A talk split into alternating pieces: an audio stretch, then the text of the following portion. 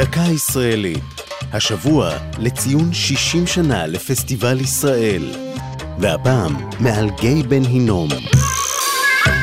שערו בנפשכם. מן הצד האחד, מלון הר ציון בדרך חברון בירושלים. מן הצד השני, חומות העיר העתיקה. ביניהם, גיא בן הינום, ומעליו מתוח כבל. על הכבל הזה צעד במשך כחצי שעה האומן פיליפ פטי בפתיחת פסטיבל ישראל ב-1987. פטי זכה לפרסום עולמי 14 שנה קודם לכן, כשהתהלך על כבל בין שני מגדלי התאומים בניו יורק. מאז יצר עשרות מופעי הליכה דומים ברחבי תבל.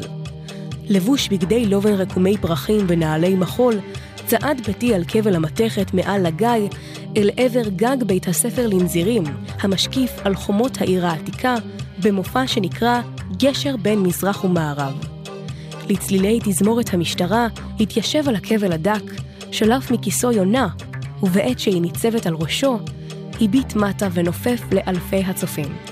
ספק אם נוצר החיבור שפטי ייחל לו בין מזרח למערב, אבל למשך דקות ארוכות הצליח המהלך בגבהים לעצור את נשימתם של בני שלוש הדתות שצפו בו.